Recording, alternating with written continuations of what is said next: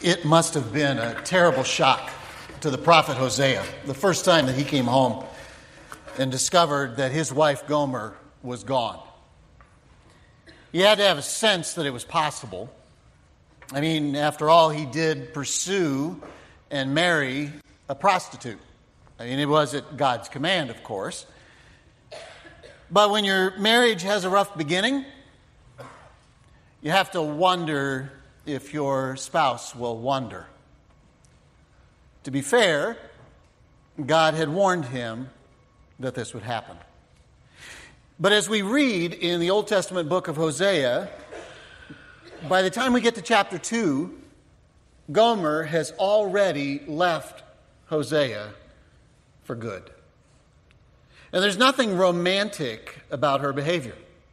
Today, we would just simply call her a sex addict. She's not having some clandestine affair or a secret rendezvous in a discreet location. It's not just another man she's in love with, it's multiple men in brief moments of insignificance. It's fake love, it's temporary pleasure, it's personal power that her actions produce. She was as indiscreet as a person could be. She said, I'm off to see my lovers. They'll wine and dine me, they'll dress and caress me, they'll perfume and adorn me. Can you imagine Hosea's hurt,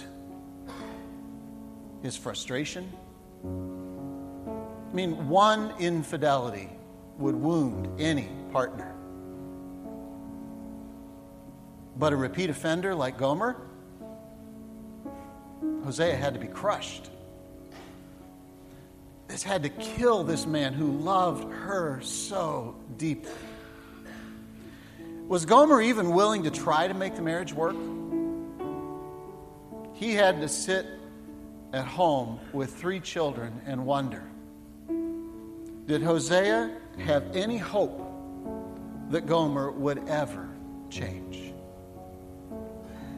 Well, good morning, everybody. So, if you missed last week, we're in the second week of a four part series in the book of Hosea. It's a 14 chapter book in the Old Testament, and it has a lot to teach us about our relationship with God. And if you read the story, it is pretty clear that Gomer, Hosea's wife, by this point, has no desire to be in any kind of a relationship with Hosea. She's returned to her previous life of prostitution.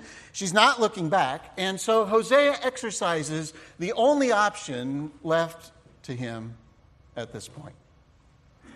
He says, Now bring charges against your mother, for she's no longer my wife, and I am no longer her husband. He's not officially filing for divorce now. He's simply firing a warning shot.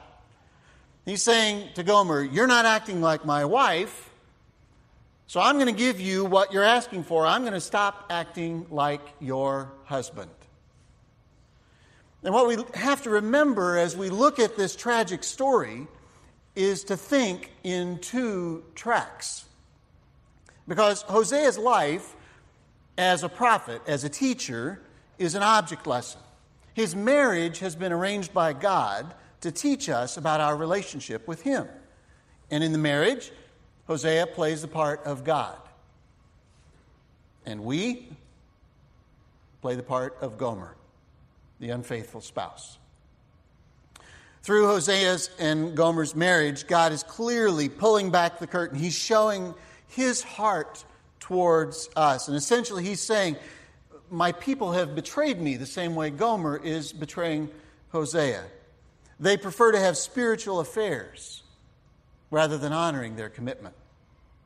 And like any devoted lover, God doesn't want to take second place to anything in our lives. As I read the Bible, what astounds me as much as God's grace is His patience with us. It's been roughly 650 years since the people of Israel were freed from slavery in Egypt, to the point where Hosea is now delivering this message. And in that time, Israel's played the unfaithful, wandering spouse, having one spiritual affair after the other. When times are bad, they run to God for help, and He saves them. And as soon as the times are good again, they forget about God. After time after time, they seek counterfeit gods when times are good, and they offer their thanks for all the good things in life. This happens over and over again for 650 years, and God's been patient. He has waited for his bride to wake up and to realize the loving faithfulness of her husband, God, and to make the same kind of commitment to him that he has to her. And it's never happened. And so Hosea writes some very powerful passages about Israel's spiritual unfaithfulness. In one of them, he, God says to Israel, she doesn't realize that it was me who gave her everything she has the grain, the new wine, the olive oil. I even gave her silver and gold, but she has given all my gifts to Baal.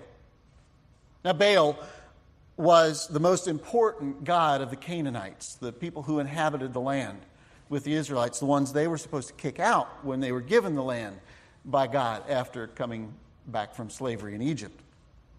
Baal was the god who provided, according to the Canaanites, provided all their food, all their shelter, all their clothing.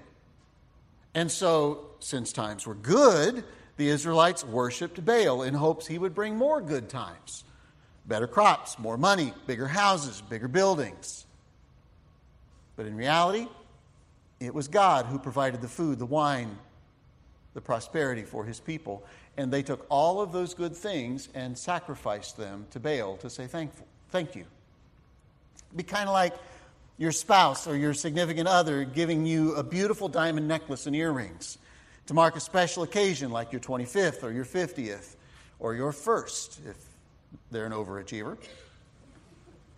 And for your gratitude, you put on your best little black dress, snap on that jewelry, and go down to the local bar and use them to arrange a hookup.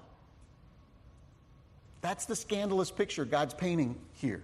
And literally in Hosea 2:13, one of the most tragic verses in all of scripture, God says, She burned incense to her images of Baal. She put on her earrings and jewels and went out to look for her lovers, but forgot all about me.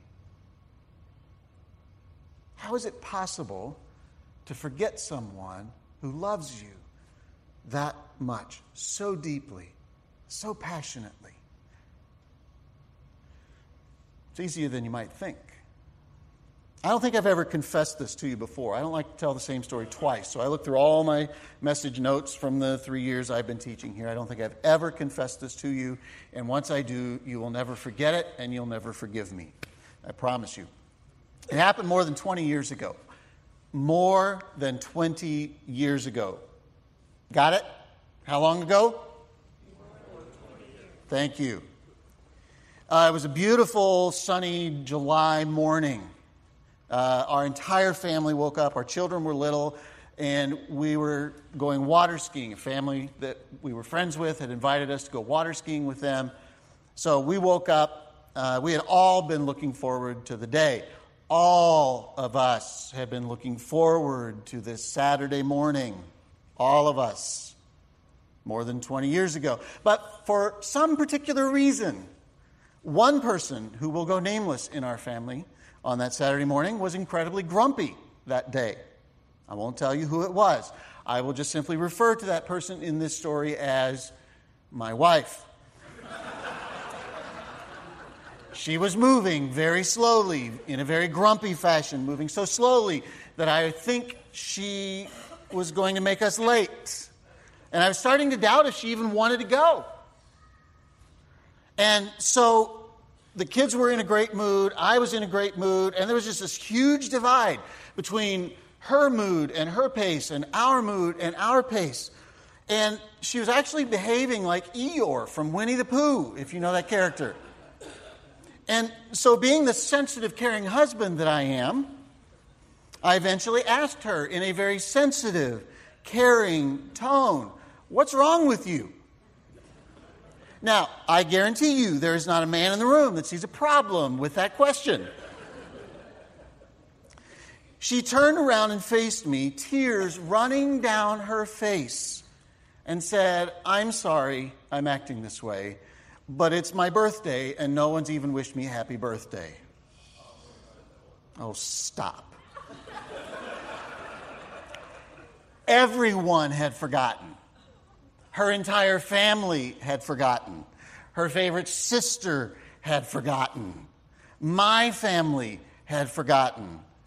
All our friends had forgotten. This was how long ago? Yeah, thanks. I'm not feeling love.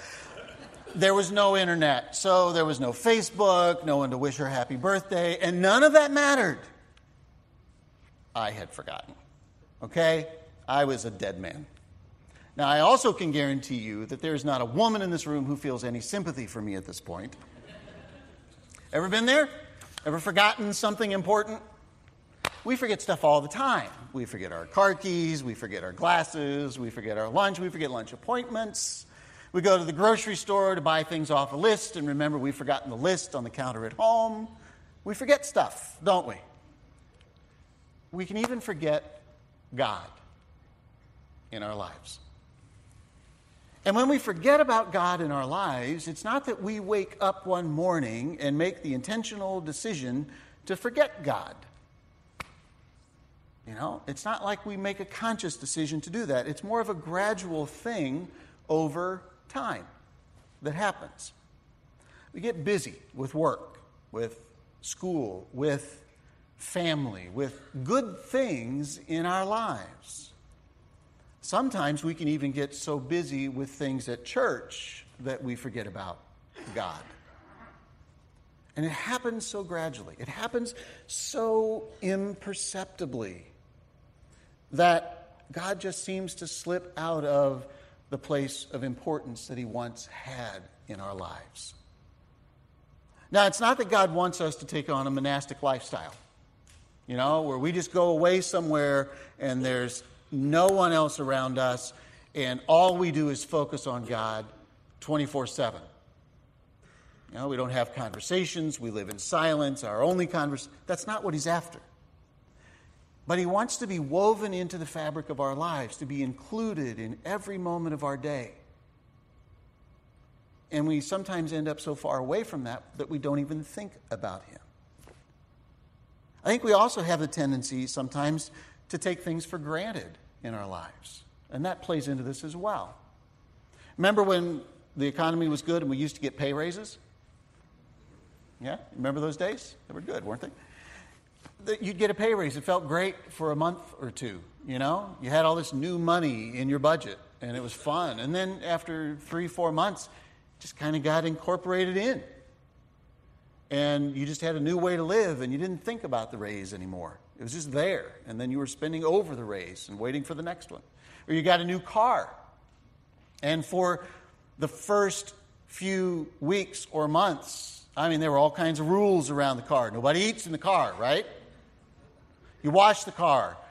Every few days, you were wiping fingerprints off the door handles and keeping that car clean. And after a little bit of time, there were just as many fast food wrappers and crunched up Cheetos on the floorboard as there were with the old car. You start taking things for granted over time. Many times we do that in our relationship with God. We start taking Him for granted as well. He blesses us, He provides for us. At first, we're grateful but then we start taking those things for granted. We take it in stride. We just move forward with life. Things are going great. And so, like the Israelites, we just take it for granted. And so our prayers start to become a little more sporadic, a little random. We start reading our Bible a little less. And before long, we notice that that Bible we were reading so often, we can kind of write our name in the dust on it. And that could be a problem.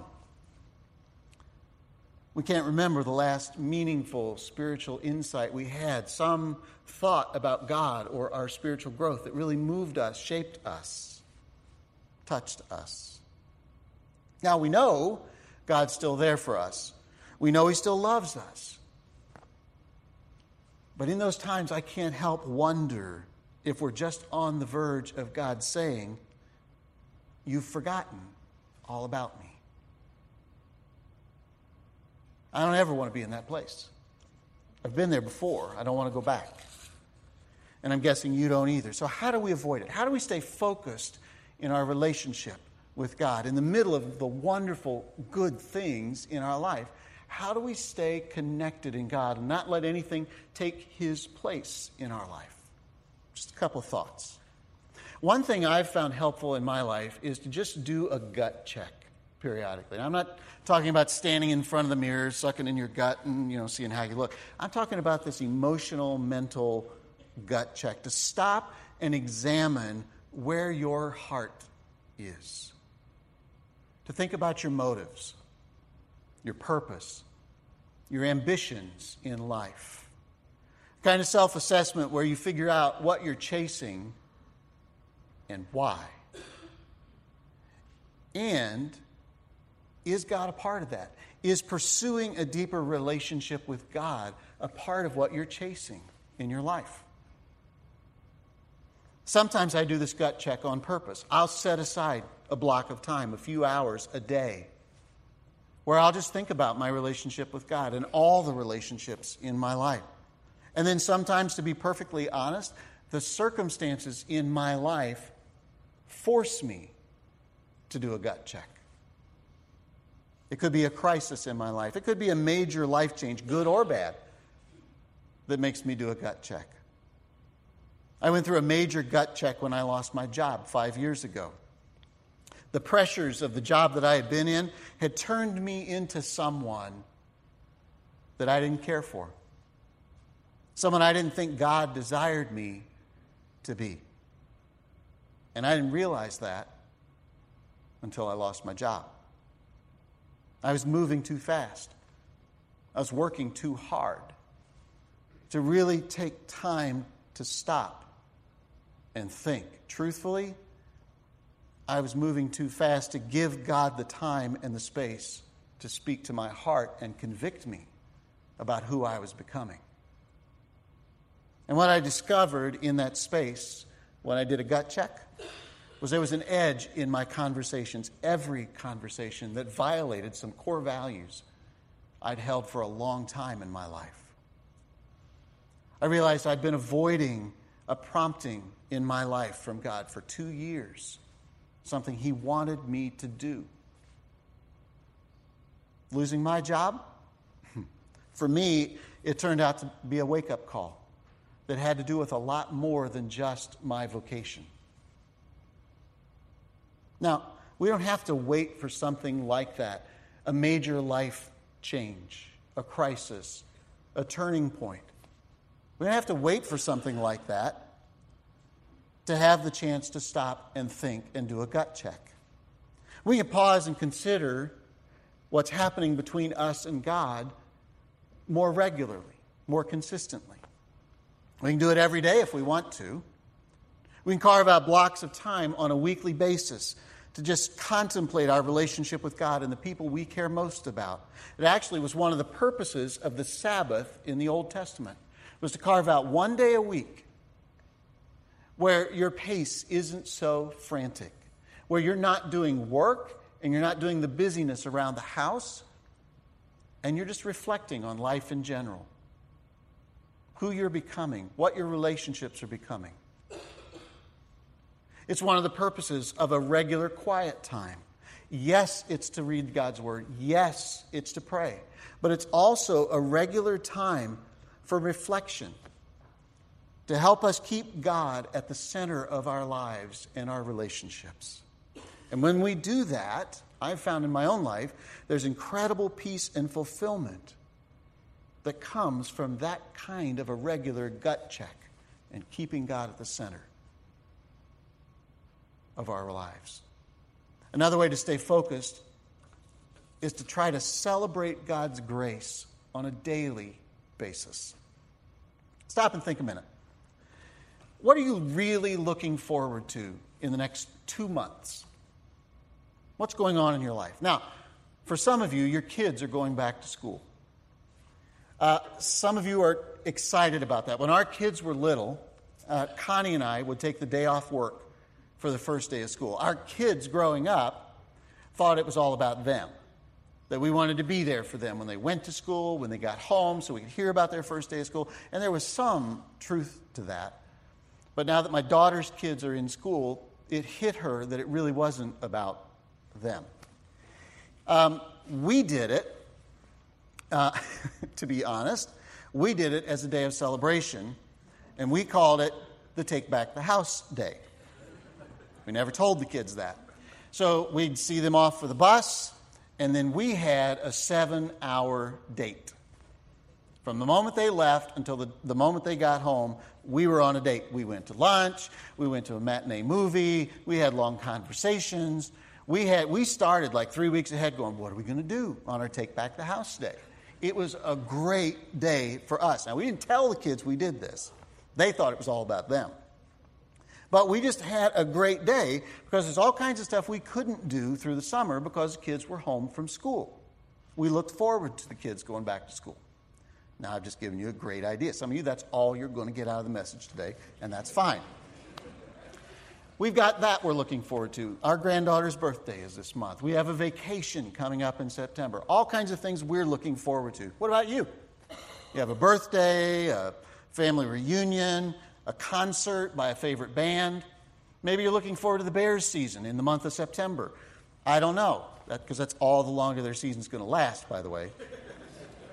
What is it you're looking forward to? And here's the reason I want you to think about that. Because I want you to ask yourself this question whatever it is you're looking forward to, does the joy you experience looking forward to that event, how does that measure up against the joy you feel when you think about the grace of God? Think about it. Are you as excited about the grace of God as you are about that event, that activity? Now, I don't ask the question to make you feel guilt about that event. You should be excited about those things. Those are great gifts in your life, wonderful things to celebrate. The challenge is not to feel less excitement about those, it's to raise the level of excitement we feel about the grace of God because it's far more exciting from an eternal perspective than these daily events or these celebrations in our life. And we should celebrate God's grace every day in our lives. Think about His blessings, His forgiveness, His provision, His protection and we just don't notice it on a daily basis. We don't think about it. I'm as guilty as the next person. God's grace gives us something worth celebrating. Here's just one way to think about His grace. Now, if it were us, we'd think differently about forgiving somebody who returns and asks for forgiveness. You think about everything that's gone on between Hosea and Gomer. How that's an example of Israel's relationship with God and how it's supposed to teach us about our relationship with God. What would it be like if, after all of our struggles in our relationship with God, if He treated us like we treat other people? Maybe we'd walk up to God to ask for forgiveness, and we'd find Him sitting back in a chair with His arms crossed. And he'd just look at us and go, Really? Let me understand this. You walked away from me. You want to come back? now you're sorry? Really? I hope you're miserable. Ever had somebody say something like that to you? What if God responded like we did? But that's not how he responds. That's not how God works. Not even in the middle of our worst circumstances did God respond that way. To help us understand that, one of the most beautiful passages about grace in all of Scripture is embedded in Hosea chapter 2, when God's talking about how, how Israel, how we wander from Him. And He's talking about judgment that's coming at the end of the chapter, he says, But, but, If Israel were to return, if she were to come back today and say, I'm sorry, I want to be back in this with you, God. I want you to be at the center of my life. Here's what God would do. It says, But then I'll win her back once again. I'll lead her into the desert and speak tenderly to her there. I'll return her vineyards to her and transform the valley of trouble into a gateway of hope. She'll give herself to me there as she did long ago when she was young, when I freed her from captivity in Egypt. I'll remove all weapons of war from the land, all swords and bows, so you can live unafraid in peace and safety. I'll make you my wife forever, showing you righteousness and justice, unfailing love and compassion. And I'll be faithful to you. I'll make you mine. And you'll finally know me as Lord. I don't think there's any more beautiful passage in all of Scripture that explains, after all that we've done, how far we've wandered, how much grace God still extends to us, how deeply He loves us.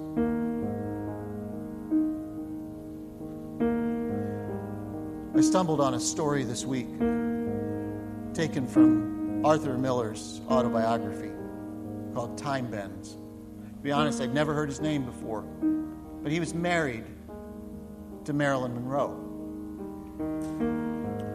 And in his autobiography, he talks about Marilyn Monroe's slow descent into dependence on drugs, into depression, into a growing paranoia and hostility. Miller was afraid for Marilyn's life as she descended. One night, a doctor was convinced to give Marilyn one more shot so she could rest. When she finally fell asleep, Miller just sat by her bedside and watched her sleep. Later on, as he looked back on that night, he was moved to write I found myself straining to imagine miracles. What if she were able to wake up and I was able to say to her, God loves you, darling. And what if she were able to believe it? How I wished I still had my religion and she still had hers. Beneath all the layers of hurt, all the layers of addiction, there remained an awareness in his life that God's love was the one thing that could fill the void in both of their lives. That's the message that God is trying to get through to us in the book of Hosea. It's not a message of guilt, it's not a message of condemnation. Hosea's intensity in this book is designed to put an exclamation point on God's love to tell us that we are imperfect people who are perfectly loved by God. That we have a God who pursues us in our sin, finds us, saves us, redeems us, and then continues to pursue us whenever we wander. And if He cares this much, we know that He'll meet us at our point of greatest failing He'll love us in our material, and He'll give us strength at the point of our greatest need. At the point when our faith is barely limping.